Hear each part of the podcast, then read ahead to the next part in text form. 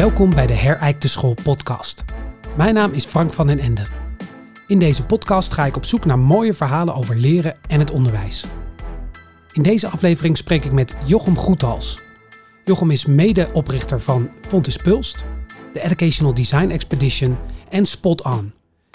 Bij Fontes Pulst is hij ook teammanager of, zoals hij zelf zegt, eindbaas. En dat is precies waar ik met hem over wil gaan praten in deze aflevering. Hoe kun je zo goed mogelijk leiding geven binnen een onderwijssetting?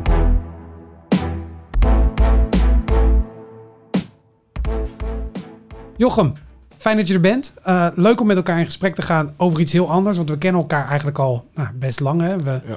organiseren samen de Educational Design Expedition.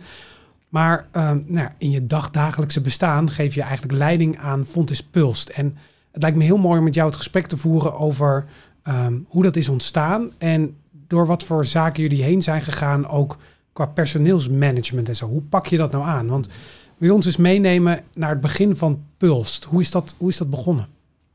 Ja, zeker. Um, het is ook wel boeiend inderdaad om daar eens over te praten met elkaar. Want we zitten altijd zo in de operatie. Dus dat is één, dat vind ik al leuk. Mm. Um, maar ja, hoe is het begonnen? Wij zijn eigenlijk een uh, doorstart van een eerste incubator die we zijn gestart. Of die ik ben gestart samen met Peter Biekes binnen Fontes. En dat ging eigenlijk over onderwijsontwerp. Uh, vervolgens kwamen we eigenlijk daarachter al gauw. We lopen vast in de organisatorische bureaucratie. Van ja, we werken met diensten, ONO-diensten. En, en, wat jullie doen is heel goed. Maar uh, ja, we kunnen daar niet uh, stelselmatig geld voor vrijmaken. En vanuit daar dachten wij ook, we komen te ver van het onderwijs af. We willen terug naar, naar het onderwijs toe. We gaan onze eigen onderwijsprogramma's ontwikkelen. En zo is Puls ontstaan. Dat we eigenlijk in 2018 uh, net voor de kerst eigenlijk besloten van oké, dit gaan we dit gaan we opzetten. Um, het grappige is, dit gaan we opzetten. Dit is ons idee. Dit was dus totaal geen, geen opdracht van een bestuur of van een directeur. Mm -hmm. Maar er waren wel twee directeuren die het steunden. Um, ja, en die hebben ons eigenlijk de ruimte gegeven. Dus, um, en we hadden een kerngroepje van uh, vier man, vijf man, die eigenlijk uh, een puls gingen vormen. En mm -hmm. dat is uh, de start geweest van, oké, okay, we gaan een onderwijsprogramma draaien. Dat is de Minor, een derdejaars vrije keuzeprogramma van een half jaar voor uh, bachelorstudenten wereldwijd. Ja. Dat hadden we al. Uh, maar vanaf toen werd dat natuurlijk ons flagship. En ja, ontstond eigenlijk de ambitie om meerdere onderwijsprogramma's onder de vlag van Pulst te gaan ontwikkelen, aanvragen en uh, eigenlijk uitvoeren. Jullie zijn over de afgelopen jaren, dat is 2018, dus we zijn nu een paar jaar verder. Hè? Uh, jullie zijn gegroeid. Uh, ja. En uh, dat komt vooral doordat er meer studenten zijn gekomen.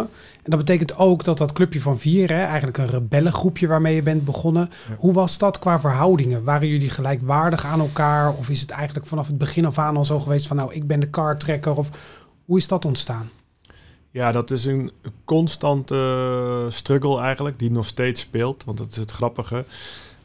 in het begin waren we natuurlijk gelijkwaardig aan elkaar. Maar um, ja, gelijk is eigenlijk ongelijk. En dat mm. zal altijd zo spelen, al ontkennen we dat heel vaak. En die ontkenning die speelt eigenlijk een continue factor in, ja, in, in leerproblemen of fases die we nu hebben. Maar toen, hoe dat eigenlijk zat, was nou oké, okay, we gingen met z'n vieren of vijven en dan wil je alles met elkaar overleggen. Maar het punt is eigenlijk, de ene staat, de ene is 1,60 meter, de andere is 1,80 meter en de ene staat op zijn tenen en de ander niet. Dus wat zie je nou? waar je iets over wilt beslissen. Mm. Ja, niet iedereen ziet hetzelfde of heeft dezelfde ambitie om, ja, en talenten. Dus we kwamen er al vrij snel achter van, jongens, we moeten niet alles met elkaar willen bespreken. En uh, ja, Jochem, wij vertrouwen jou eigenlijk op. Zet de koers maar uit en regel het maar. Want dat was ook mijn kracht binnen vond. Dus regelen, dingen mm. regelen, dingen verkocht krijgen, dingen uh, ja, gewoon uh, vrij krijgen voor ons. En op dat moment konden zij ook gaan doen, en dat vond ik heel belangrijk, waar zij veel beter in waren dan mij, onderwijs geven. Met de studenten bezig zijn. Ik ben wel goed in onderwijs ontwerpen en geven ook wel, maar de groei die zij hebben doorgemaakt, of die we hebben doorgemaakt als team, komt met name door hun, omdat zij zo, zo, zoveel beter zijn dan mij met studenten. Dus jij werd vooral het gezicht naar buiten toe, zeg maar, binnen de organisatie ook. Ja. Dat betekent dan ook gelijk dat jij een nou ja, teamleiderachtige rol krijgt. Hè? Want ja. zo is dat ja. in de is waar jullie eh, opereren eh, georganiseerd. En eigenlijk binnen alle scholen. Als dat niet zo georganiseerd had ge gehoeven, had je dan ook wel iemand nodig gehad die daar nou ja, hiërarchisch misschien wat boven had gestaan? Of Ja. je hoort steeds vaker iets van eh, teams in de lead of gelijkwaardige teams, zelfsturende teams, dat soort dingen. Hoe kijk je daarnaar? Eh, ja, dat, dat, daar leer ik elke dag nog van. En mijn mening stel ik daar ook wel continu in bij, merk ik. Hè. Dus ik was in het begin denk ik ook heel erg van... Dat, dat gaat over woorden, maar als je die woorden weglaat... gaat het eigenlijk over wat betekent het nou? Ik denk dat er eigenlijk gewoon... Ja, dat leiden, iemand die leidt... en die, die, de, die, die de dingen eerder ziet dan anderen... ehm, ja, dat zit gewoon in je. Die ook het vuur heeft bij... Dat zie je ook eigenlijk op het, het best bij tegenslagen. Iemand die daarna weer de schouders er, eronder zet... en zegt, ik fix het gewoon, het maakt niet uit, we fixen het. Ehm, dus ik denk dat je dat altijd nodig hebt in het belang van, of in een organisatie als Fontes gaat het ook vooral over hoe serieus je in andere gremia wo- wordt genomen. Dus mensen vinden het gewoon heel belangrijk dat er een titeltje staat. En in mijn geval staat er eindbaas. En dat is eigenlijk ook gewoon een knipoog die wij in volgens mij Finland of in, in Estland of in Duitsland, het was in Duitsland, Duitsland, in Berlijn, ja. ehm, bedacht. En eigenlijk is dat ook het punt. Op het moment dat dingen misgaan, komen ze bij mij uit. Mhm. En dan blijkt dus dat jij de eindverantwoordelijke bent. Ehm, en aan de andere kant, onder de jeugd is eindbaas. Dan ben je een toffe gast en een goede gast. Dus dat is een beetje een combinatie. Ehm, maar om terug te komen op je verhaal. Ik denk nu, echt nu, sinds eh, we hebben een hele heftige half jaar gehad. Ik ook vooral. Of, of, of ik dit wel wil en kan Mhm. qua dat leiderschap. Omdat alle keuzes die ik maakte, eh, samen met mijn team ook wel, maar uiteindelijk maak ik ze. Ja. Eh, en dat kwam wel even terug als een boemerang op het moment dat het slecht gaat. En dat je dingen, kijk, met groei en met mensen aannemen is dat lang leven de lol. En het moment dat je voelt, fuck, we moeten terugschalen, we moeten het anders organiseren, ik heb verkeerde keuzes gemaakt. Ja, dan komt twijfel bij kijken van shit man, dit heb ik zelf eigenlijk besloten. Ik heb zelf deze keuze gemaakt en nou blijkt dat het niet werkt. Mhm. En dan ga je twijfelen. Ja. En dus dan komt het op neer, ik geloof niet in zelfsturing, eh, maar wel in zelforganisatie. Maar voor zelforganisatie moet je weer een goede structuur hebben en een duidelijke structuur. Er moet er vooral veel duidelijkheid zijn om vervolgens vrijheid te kunnen geven aan je medewerkers. Ja. Dan zou je kunnen zeggen dat, eh, je geeft het net al aan, hè, je bent ook zelf in ontwikkeling. Eh, ik neem aan dat je daar ook open over bent naar je team toe. Ja. Ik denk dat dat ook moet, hè, op Ja. het moment dat je dat doet. Wat je heel vaak merkt is dat docenten heel erg, nou ja, heel vaak, eh, als je kijkt naar de leidinggevenden in het onderwijs, hè, dan zijn dat vaak docenten die iets meer willen. Ja. Tenminste, die, die beweging, of die kunnen. Vind je dat terecht? Dat mensen dat, dat, dat carrièrepad, zeg maar, dat dat het juiste pad is? Want je geeft net zelf ook aan, Puls is alleen maar zo kunnen gaan groeien, omdat er ook mensen juist bleven kiezen voor dat docentschap. Ja, ik zie twee, eh, twee oorzaken of twee dingen die heel vaak gebeuren in het onderwijs. Inderdaad, als er een docent is die meer kan dan gemiddeld, dan word je al snel een coördinator of dan word je al snel een teamleider. En dan word je opgeslokt door alle beslommeringen en bureaucratie, eh, waardoor je eigenlijk ook bijna nooit, nooit meer les geeft. Eh, en dan raak je nog verder vervreemd van de context, hè, waar het eigenlijk om draait. Van hoe werkt dat ook alweer? Dat merk ik zelf ook. Ik ben sinds een half jaar weer onderwijs aan het geven. En ik loop echt tegen veel dingen aan. Ik dacht, oh ja, fuck, zo simpel is het eigenlijk helemaal niet. Eh, dat is één. Eh, vind ik dat terecht? Nee, helemaal niet. Want het is, is niet echt een vorm van, ja, zeg maar, beleid, maar het overkomt je. En dat is denk ik ook wel in mijn geval. En dat vergeten mensen heel snel, ook mijn teamleden. Zij zijn zichzelf aan het ontwikkelen als professional. Maar ik ook. Want ik heb er ook niet voor gekozen, heel bewust van... ik ga eerst een eh, managementopleiding doen... en ik ga het over leiderschap hebben... en dan helemaal niet in de vorm hoe ik het wil doen. Dus het is toch veel lezen. Eh, ehm, twee, drie dagen terug kwam ik er ook ineens achter. Ik dacht, oh shit man. Hoe ik jezelf eigenlijk bijbleef en mezelf kon ontwikkelen... was ook door in gesprek te gaan met andere leiders. En dat eh, doe ik al anderhalf jaar amper niet meer door corona. Mhm. Dus ehm, ergens kom je ook in een cirkel terecht van... ja, je bent wel heel erg eenzaam. Je bent wel heel erg in je eentje aan het doen. Jouw eigen ontwikkeling. En de andere mensen zeggen... ja, maar je doet dit niet goed, je doet dat niet goed. Terwijl je zelf ook midden in de ontwikkeling zit. Van, kan ik dit wel? Wil ik dit wel? Wat heb ik voor skills nodig? Wat heb ik voor kennis nodig? Waar haal ik dat dan? En dat is pittig. Ja, want je vertelde net, het is best een heftige periode geweest. Hè? Ja. Ehm, wat zijn overwegingen geweest waar jij echt wel nou, moeite mee hebt gehad? Waar je... Ja, nou ja, er zijn eigenlijk wel meerdere zaken waar ik vind, hè, waarom heb ik dat eigenlijk toen zo gedaan? Maar wij zijn heel hard gegroeid, vooral eigenlijk vanaf 2019 tot 20. En hebben we heel veel uh, vergroting gehad van het team, maar vooral met flexibele contracten, met detacheringen, met mensen met twee, met één, twee of drie dagen bij Pulst. Um, gekoppeld aan uh, toekomstige keuzes om een master aan te vragen, een AD aan te vragen. Onze edexen zijn gegroeid, waar we natuurlijk uh, veel in zitten. Dus op een gegeven moment kom je erachter, shit, we hebben nou zoveel flexibiliteit in ons team dat er helemaal, ja, dat er heel veel versnippering is. En je, er is eigenlijk helemaal geen team. Mhm. Er is eigenlijk helemaal geen basis om te kunnen doorgroeien. Er is geen, hoe ga je dat organiseren? Hoe ga je communiceren? Alles wordt, mo wordt moeilijker. Plus tegelijkertijd uh, het niveau verandert. Dus je speelt, ik vergelijk dat iedere keer met de jeugd. Die speelt op een kwartveld, daarna op een half veld en dan op een heel veld. Mhm. En eigenlijk zijn wij in gedurende die groei en die ontwikkelingen voor de toekomst, zijn we ook nog eens eredivisie gaan spelen in plaats van ja, Jupiler League. En, Ja. en, en wil je ook meedoen voor Europees ja, voetbal. Dus dat kan niet altijd met de mensen die er zitten. Ehm, dat klinkt hard, maar dat is het niet. Maar dat moest ik begeleiden, dat proces. En de mensen die ik dus zelf had aangenomen of in het team had gebracht, en dat is het volgende pijnpunt. Ik had heel veel mensen aangenomen zonder proces. Mhm. Maar eigenlijk via, ik ken ze al, ik vertrouw ze. En dan heb je een verschil tussen potentie en drive. En ja, hoe word je onboord? Dus als het rest van het team niet weet wat iemand komt doen. En voor mijn idee was het dan, nou ja, maar die, over een half jaar hebben we dit er, programma erbij. Dan gaan we uitbreiden, dan is het alvast goed. Dus ik had heel veel dingen waar ik niet over sprak met de rest van het team. Mhm. Ja, dit werd gewoon een chaos. Betekent dat dat je ook veel transparantie dus moet toepassen dat jij als leidinggevende of als eindbaas, zoals je het zelf noemt, hè, ehm, dat je er dus ook moet voor zorgen dat hetgene wat je in jouw hoofd speelt ook wel landt bij de mensen die, die voor jou werken, zeg maar. Of die, nou, voor jou werken klinkt ook weer zo, maar die met jou werken. Ja.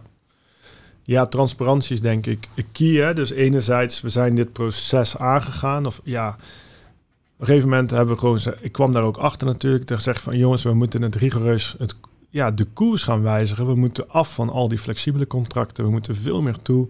We moeten naar je minder met meer. Dus we moeten naar minder mensen met meer uren. Dat is eigenlijk het mantra geweest. Nou goed, en dan uh, zijn er uh, in korte tijd eigenlijk uh, 11 tot 12 mensen ja, zijn, zijn weggegaan met Pulst. Enerzijds door het gesprek te voeren, zit je wel op de goede plek. Anderzijds ook soms dat wij vonden dat iemand niet op de goede plek zat. En dat viel best wel tegen, want dan kom je in een hele moeilijke periode. Het was al lastig met COVID. Mm. Maar ook, je hebt uitfasering van mensen. De pijlen richten zich dan weer op jou als eindbaas, want ik doe dingen niet goed. Ik, de cultuur vanaf de buitenkant is het, iedereen gaat daar weg. Dus de cultuur is niet goed. ja, Jochem is een boeman. Dan moet je een dikke huid hebben. Wil je daar niet te veel van aantrekken? Want elk verhaal heeft twee kanten. Um, dus qua transparantie heb ik een te hoge noodzaak. Altijd het gevoel, iedereen moet weten hoe het zit. Nou, dat, dat moet je ook gewoon vergeten. Dat is niet nodig. Maar je team wel. Ja. En dat ben ik af en toe ook vergeten. Uh, om een team te informeren van hoe, wel over de koerswijziging. Maar ik heb wel veel dingen bij ze weggehouden. Om ze te laten focussen op het onderwijs. Um, en nu ben ik me heel bewust van, oké, okay, maar de volgende fase, de next, eigenlijk uh, de volgende aflevering, als je het ziet als een serie, mm -hmm. gaan we wel duidelijk in met z'n allen.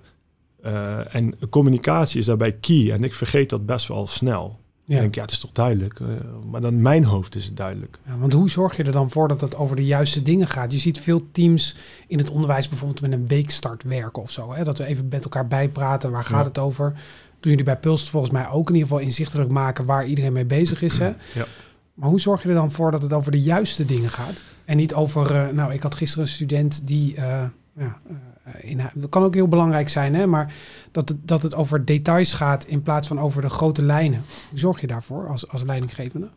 Ja, ik denk inderdaad ook uh, het uitzoeken ja, met elkaar. Hè? Dus ja, wat gaat op, over visieniveau? Wat gaat over operationeel niveau en tactisch niveau? Ehm, wij zijn ook wel, dus als je zelf organiserend wil werken, heb je ook de tooling nodig. Dus het gaat enerzijds, en dat is ons manco nu nog, dat kunnen we echt veel gaan verbeteren, uh, procesmatig werken. Dus, dus ik denk dat je een team-up hebt, hè, als, heel, als geheel team. Dat kan één keer in de maand, waarbij je dus steeds die hogere lijn pakt. Hè. Dat gaat dan over kosten, over uh, investeringen, maar het gaat ook over, oké, welke milestones gaan we behalen? Uh, Dat. En wat betekent de scenario denken? Wat gebeurt er dit half jaar, wat volgend half jaar? Dat is één. En dan de tweede is dat je denk ik wekelijks inderdaad subteams hebt. Hè. Wij hebben dan subteams. En die moeten bij elkaar komen. Um, en oh, die moeten elkaar ook tussen de subteams, die moeten elkaar weer weten te vinden. Um, en ik denk als je fysiek werkt dat dat makkelijker gaat als met COVID. Mm. En dan heb je nog het punt, spreek, hebben we het over de juiste dingen. Ja. En dat is zoeken. Ja. Maar dat lukt steeds beter. Uh, en daarvan, dat is nog wel het interessante, wie bepaalt of het over de goede dingen gaat? Dus mensen moeten ook heel kritisch gaan worden van ja, gaan we hier zitten leuteren over je materialen die, die niet zijn opgeruimd of niet besteld zijn. Dat merk ik vaak, dat het heel vaak gaat over de oplossingen, maar eigenlijk ja, niet over waardoor ontstaat dit nou. Ja. En hoe lossen we nou dat, dat eigenlijk op? Dat, ja, en dat is leren met elkaar. En dan moet je weer eerlijk zijn van ja jongens, dit signaleer ik. En dat is weer open en transparant naar elkaar zijn. En niet gelijk op je pik getrapt zijn. Of dat er gelijk ruzie ontstaat. Maar dat betekent wel dat je heel erg moet investeren in een cultuur, dus ook waarin dat kan. Ja. Is dat ook iets wat je heel bewust meeneemt in, in de sollicitatieprocedures? Dat je kijkt naar nieuwe mensen die aanhaken, dat die die mindset ook hebben? Ja, heel erg. Uh, sollicitatieprocedure is ook echt zo'n zo'n topic nu, hoe we het nu doen sinds kort is echt uh, eh, 380.000 graden anders dan uh, daarvoor. Dus hè, wat ik zei, eerst kwamen mensen binnen via mij, mijn voelsprieten. Um, en nu is het veel meer een, een teamproces. Dus we doen de eerste shifting uh, van de brieven met drie, vier man. Dan hebben we speed dates, 20 minuten, maar dan spreken ze echt verschillende mensen. En dan hebben ze nog een ochtend meelopen. En dan zie je dus al dat daar begint het eigenlijk al. Want ze weten dus vooraf al met wie ze aan boord komen, hoe de omgeving eruit ziet, hoe we werken. Dus dat is heel belangrijk, dat, dat die cultuur, ja, die kun je wel op een bordje schrijven, maar dat lukt gewoon niet. Dat is echt, dat ontstaat. En ja, die bouw je met elkaar. En als je veel wisseling hebt in je team, zoals wij nu hebben gehad, ja, dan moet je weer opnieuw bouwen. Ja. En dat is wel belangrijk. De cultuur is wel voor 80% een, een afspeling van mij. Oké. En dat bewust worden is best wel pittig. Dus je, wat probeer je daarmee te zeggen? Die, die cultuur is voor 80% een afspiegeling van mij. Dat je iets probeert neer te zetten wat vooral vanuit jou komt? Of hoe moet ik dat interpreteren? Nee, ik denk dat mensen... Ja, dit is niet voor niks. Hè. Je, je, je hebt je leaders en followers en dat zijn allemaal spreekwoorden en, en liedjes en toestanden gaan daarover. Mm. Maar ik denk dat je, ik moet mezelf er meer bewust van zijn. Of ik word mezelf er meer bewust van dat wat een cultuur is, wordt, ja, er is altijd een cultureel leider. Dus mensen gaan zich afspiegelen. Kijk, ehm, als wij hier uh, eh, 30 bakjes thee drinken om 9 uur s ochtends en ik vind dat oké, dan, dan is dat goed. Uh, maar als ik het niet oké vind en ik, ik, heb een mentaliteit van jongens, je mouwen opstropen, de boel opruimen, schouders eronder en doe ook maar eens een training s'avonds. Of mm ja, die cultuur, die, die, dus mijn gedrag, mijn normen en waarden, zijn de basis van die cultuur, want iedereen kijkt naar mij. Dus je bent heel bewust van je voorbeeldfunctie, dat wil je er eigenlijk mee zeggen? Ja, dat ben ik niet. Oké, maar die, dat zou je moeten nee, zijn. dat moet je wel zijn en dat ben ik te weinig. Dus uh, ja, een simpel voorbeeld is gewoon, eh, ik ben nu in mijn korte broek en dat is eigenlijk niet iets wat heel common is bij Fontes. En ik zie wel, ik weet niet of het zo is, maar aan het begin van de week zag ik, of vorige week zag ik niemand met korte broek en nu loop ik zelf twee dagen korte broek en nu zie ik wel mensen van mijn team dat doen. Ja. Um, ja, dat zijn kleine dingen waar ik me nog te onbewust van ben. Dus ook als ik eens een keer scheld of eens een keer boos ben of mijn emotie of, of niet tijd koop om na te denken over reactie. Ja, dat doet iets met een team, met een cultuur. En dat, dat, dat is de volgende fase ook waarin ik denk, goede leiders, figuren die ik heb gezien, die ik beoog, die is zo knap om...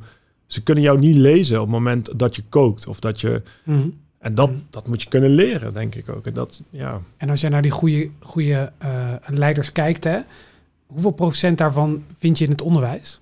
Weinig, en hoeveel daarbuiten? Weinig, weinig, weinig. En hoe, hoe komt dat, denk je?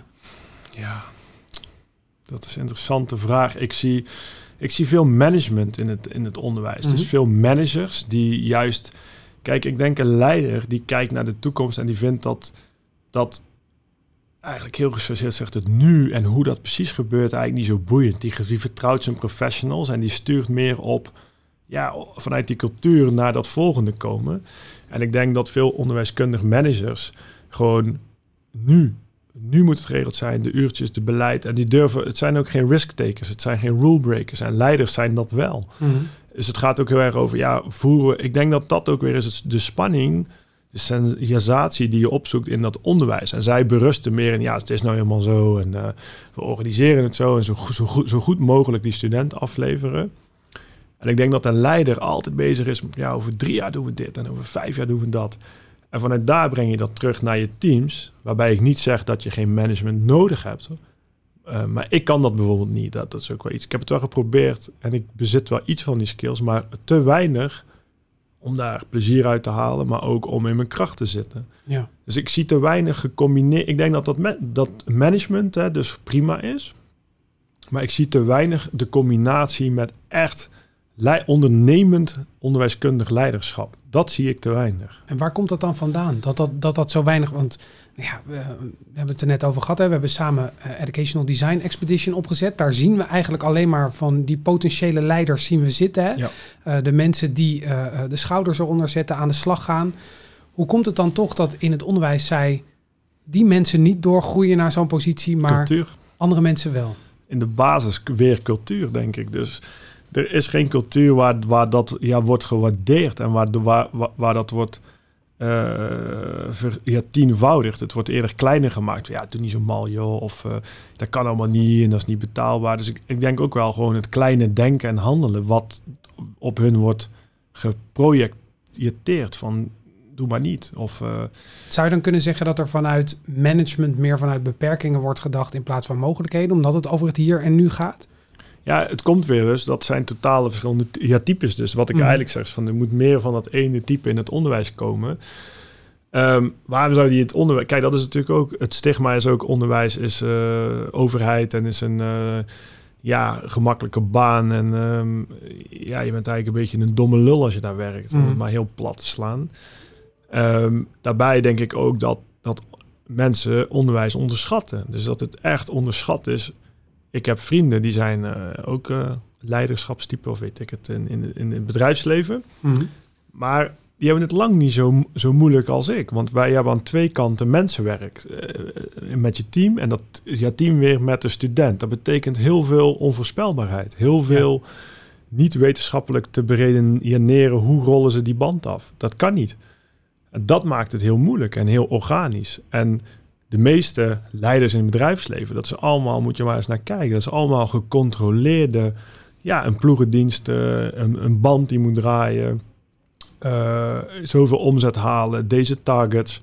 Oké, wat zijn de targets in onderwijs dan? Ja. de instroom en de uitstroom. Maar er zit heel veel tussen. Ja. En dat, dat komt weer uit je, uit je ziel, uit je hart. Wat, wat wil je daar nou? Wat is voor jou nou onderwijskwaliteit? En daar zie ik super weinig mensen, onderwijsmanagers, die daar iets van vinden. Die daar denken, verdomme, daar zet ik, dat is mijn statement, dat is mijn stempel. En dat, dat mist. Ja, en, en wat zou er moeten gebeuren om dat wel te gaan stimuleren dan? Want is dat iets, er wordt dan vaak naar regelgeving gewezen, hè? van Hmm. daar komt het vandaan? Of zit het in de organisatie zelf? Je, je refereert al naar cultuur. man. Mensen nemen ze ook niet aan. Hè? Dus kijk, het is heel Ja. bedreigend als jij... Kijk, ik ben onderop begonnen, jij ook. We zijn onder, ja, ik misschien nog wel iets meer als, als dat eh, ja, jij nu hebt gedaan. Je Mm. hebt een mooie move gemaakt. Voor mij is dat misschien ook wel een keer goed. Maar als je kijkt naar, oké, eh, gemiddeld genomen nemen die mensen dus ook weer niet de ondernemende types aan. Ja. Ehm, als ze al solliciteren. Dus ik denk ook dat het daarmee te maken heeft van... Het zit niet in regelgeving, het maar zit waar, niet in waar komt dat vandaan? Want dat, dat aanbod is er. Angst. Angst. En waar, ze- waar is men dan bang voor? Ja, kijk dat het anders moet. En dat er mensen komen die de boel om... Ik denk dat in de basis angst en verandering... Mhm. ehm, een rol speelt dat deze keuzes niet worden gemaakt. En dat mensen het ook bedreigend vinden. Van ja, wat als hij het beter doet? Of wat als... mijn baan dan niet meer bestaat of wat al. Dat is ook vaak de eerste reactie als mensen het hebben over zelfsturende teams of zelforganiserende teams. Of ja, dan, dan ben ik niet meer nodig. Weet je wel? En Ja. dat denk ik ook bij ja, heel veel wat ik om me heen zie. Directeuren, eh, teamleiders, projectleiders. Ze zijn allemaal bang. En is bang, hè? Maar je refereert ook naar persoonlijk belang. Ja, tuurlijk. Angst om hun betekenis, eh, of ja, het is niet eens betekenis. Ik denk meer om hun bijdrage Hun of hun, hun, hun rol te verliezen. En, en de angst om die rol opnieuw te shapen, om die opnieuw waar te maken. Dat is het ook. Het is, het is gemakzucht. Ja. Dat is, eigenlijk is gemakzucht wat de basis van onderwijs. Gemakzucht om het maar te laten zoals het is. Mhm. En er is geen noodzaak. En dat zie je bij bedrijven wel. Oké, draait het niet goed? Dan is er een noodzaak. Boom. En dan, ga, dan moet het anders. En in onderwijs, kijk naar Fontes. Ja, zonder met hun ogen te knipperen. En dat heb ik ooit, ooit met Toon Gerbrands over gehad. Kijk, een commercieel directeur bij PSV heeft het heel makkelijk. Die, die zet de mailing uit voor de nieuwe seizoenskaart en is het vol. Ja. Fontes zet de opening open voor de open dagen en het zit toch wel vol. Mhm. Even niet gesproken over de uitval. Maar dus de, de urgentie om te veranderen, waar is die? Want Ja. we doen het toch goed? Ze komen toch binnen? Terwijl, ja, eigenlijk hebben we een maatschappelijke opdracht met elkaar. Hè? En, Absoluut. En, eh, het persoonlijk belang, als ik jou even, eh, nou, even zelf parafraseer, hè? Eh, parafraseer, ehm, het persoonlijk belang is dus eigenlijk belangrijker dan het belang van de student. Is dat misschien te... Eh, da- ja, Te dat heftig te- gezegd, Ik of? merk, nou, ik zou dat een jaar terug of anderhalf jaar terug zou ik daar zeker ja, ja, ja, ja Mhm. gezegd hebben. Wat ik nu merk, is het eh, onbewust bekwaam of onderbewust. Ze zijn hier niet bewust van. Dus Ja. ook binnen Fonds werken echt veel mensen met eh, passie voor hun rol, maar niet met eh, dat ze snappen waarom ze dit doen. Dus de Ja. betekenis van hun besluit of hun eh, regeltjes volgen of hun mail die ze uitzetten. Ze, ze, ze voelen niet eigenlijk meer. In de kern weten ze helemaal niet meer waarvoor ze dit doen. In, wat voor organisch eh ja, mega-ianisme ze zitten. Dus het is werk geworden. In plaats dat ze zien, oké, als ik dit doe, betekent dat dat voor mensen. En wat voor prikkel zou er dan moeten komen om dat bewustzijn wel weer te creëren? Ja, wat ik merk is dat daar ook veel te weinig het gesprek over gaat. Hè? Dus, dus enerzijds is als je... Goed, dan ben je, ja, dan ben je al gauw weer een zeurzak of een zeikert of eh, ja, ja, negatief. Maar een financieel controller is een keer eh, een andere, bijvoorbeeld ook invalshoek laten horen. Of hem eens uitdagen. Goh, kom hier maar eens praten we dan met drop-outs. Want, Hmm. eh, of dit of dat. Of, of eh, als jij mijn zoon bijvoorbeeld Excel-sheet stuurt... dan stuur ik jou even ons bogenplan van de curriculum. Ik kijk of jij het snapt zonder uitleg. Dus Mhm.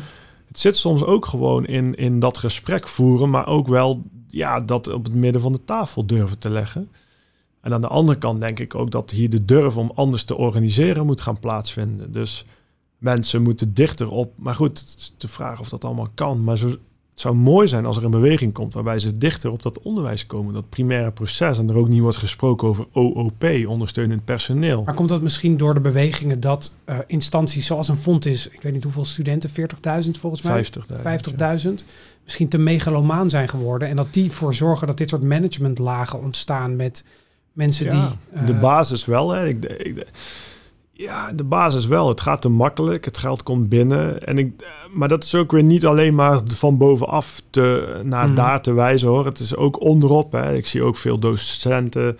Ja, die zijn echt niet bezig met eh, of er eh 20 studenten minder binnenkomen en dat er dan 60.000 euro bezuinigd moet worden. Ja. Of dat ze eh, nog maar eens een bureautje extra bestellen omdat de regeltjes het toelaten. Dus je ziet van verschillende kanten gewoon ook, ook ja, ze voelen het niet. Dus, dus een, dat is voor ons als Puls. We hebben ook een ondernemende ja, tak aan ons zitten. En, en Mhm. eigenlijk heel veel dingen kunnen wij doen. De extra dingen kunnen wij doen omdat we geld verdienen door projecten te doen mhm. waar we onszelf uitlenen of, of, Ja. of dingen doen.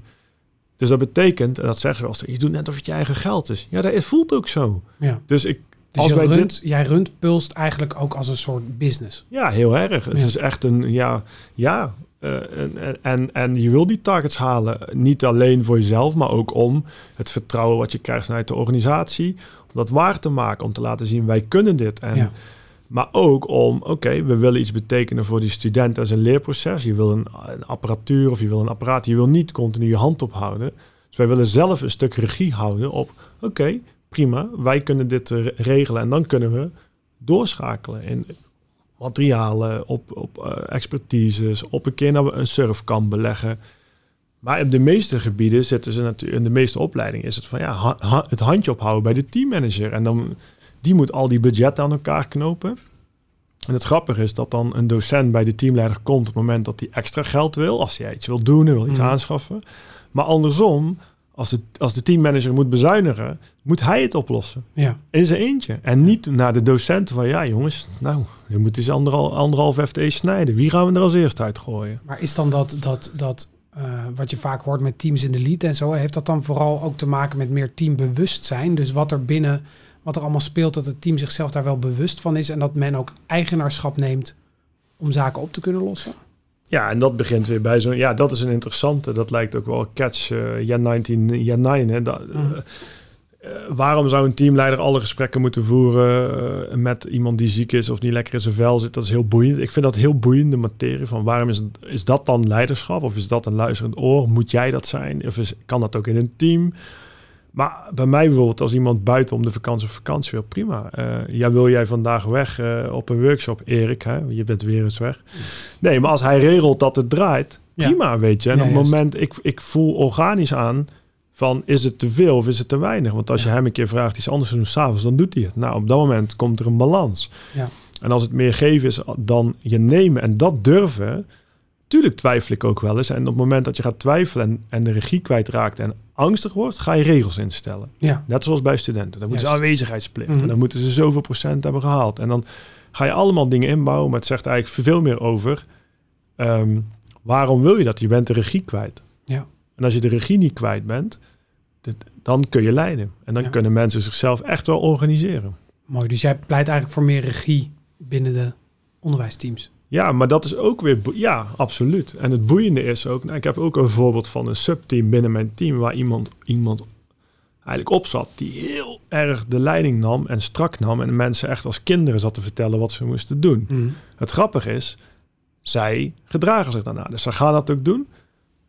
En ik zie potentie in die mensen. En ik denk, fuck, neem nou toch eens regie. Vind nou eens een keer iets. Geef je mening nou eens. Zit niet te zeuren aan de koffieautomaat. Nou, op een gegeven moment haal ik die ja, persoon die daar heel erg bovenop zit, haal ik weg. En dan kost het me nog drie maanden, bijna drie maanden, om hun los te laten komen. Los te weken van de gewoontes van ja, uh, wat moet ik doen vandaag? Ik denk dat ik dit moet doen. En dat moet je willen, dat, dat is voor mij ook heel leerzaam. Dan denk je, ja, dat is niet een nachtje slapen, die man is een week weg en hup, die jongens mhm. gaan. Nee, dat duurt weer een tijd. Die moeten weer detoxen van fuck, nu moeten we het zelf doen. De gewenning eigenlijk. En dat komt weer met, met het punt, oké, nu moet het zelf doen. Ik moet keuzes maken. Ik moet verantwoordelijkheid nemen. Kan ik dat wel? Durf ik dat wel? Ben ik wel zeker genoeg? Mag ik fouten maken? Mhm. Wat vindt Jochem hiervan? Uh, kijk, die hele lijst komt daar weer bij. En ik zie dat lang niet altijd. Dan denk ik, ja, nou, nu heb je ruimte, neem die ruimte. Ja. Maar zo werkt het niet, niet zo snel. Dus dat heeft te maken met mensen, als, als we die transitie willen gaan instellen in het onderwijs, dan moeten we ook wel mensen de ruimte en de tijd geven om daar aan te wennen. En zichzelf dat eigen te maken. Ja, absoluut. En, en daar moet je denk ik weer... Uh, ja, dat, ja, ja, tijd, ruimte, maar ook die learnings weer, die transparantie om daarover te hebben van fuck, dit vind ik toch wel moeilijk. Of, of, en dat is het grappige als je dan een keer zegt, ja, ik vind dat je nog steeds te timide bent. Ja, waarom zeg je niet wat ik wel goed doe? Ja, dat klopt. Mijn ding is punt. Volgens mij kun je nog beter. Volgens mij kun je nog meer. Mm. Maar als je nu terugkijkt, en dat zien ze zelf gelukkig ook, na drie maanden geleden en nu, dat is een wereld van een verschil. Dus zij gaan zelf inzien dat dit veel leuker is. En dat dit veel meer betekenis geeft aan je mens zijn, aan je wekkertje wat, wat, wat gaat. Of uh, ja, of je het s'avonds doorgaat. En in het begin was het, ja, nee, vijf uur dicht, weet je. Dus ik geloof wel dat dat daaraan bijdraagt. Net zo goed als het andere kant op. Oh, je wil gaan wandelen, nou, het is mooi weer. Je ziet dat op je, op je buienradar. Nou, dan ga je toch lekker wandelen. Kan het, ja? Oké, nou, ga dan. Kom alsjeblieft niet aan met, uh, heel goed, ik ga nou naar huis. Ja. Dus ook vanuit vertrouwen werken, zeg ja. ja. En, dat is de, en dan kom je weer op dat leiderschap. En dat is een soort ja, yo-yo waarin je dan zit van... Uh, ja, dat, dat je ook steeds met je eigen blik op de waarheid moet spelen. Van fuck, zie ik het nou goed? Ja, nee, ik zie het alleen maar. Dus ik weet niks van. En dan ga je weer peilen. Dat weet ik dan. Ga ik een beetje info verzamelen bij verschillende mensen. Hmm, nou, hmm, oké, ik zie het verkeerd. Dus iets zien en iets vinden. Als leider wordt dan weer interessant. Ja. En dat, dat moet je ook, daarom heb ik zelf ook weer tijd voor nodig. En dan moet ik ook weer leren. Dus je moet jezelf blijven ontwikkelen als leider ook. Het is niet zo, ik heb mijn uh, opleiding gedaan in leiderschap bijvoorbeeld. Ik ga ergens zitten.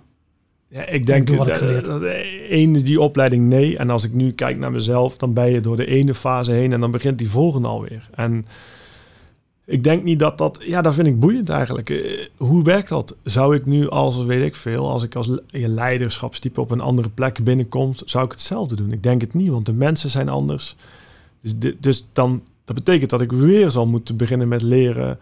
Tuurlijk, er is wel een bepaalde basis waar je weet, dit werkt wel, dit werkt niet.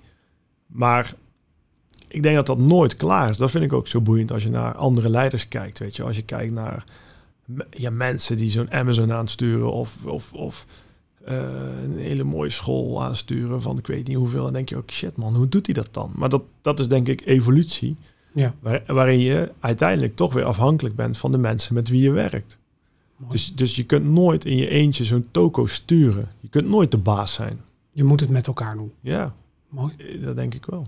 Dankjewel voor jouw inzichten, Jochem. Ehm, bedankt voor dit fijne gesprek. Leuk. Mensen die naar deze podcast hebben geluisterd, volgende week verschijnt er weer een nieuwe aflevering. Bedankt voor het luisteren en tot de volgende.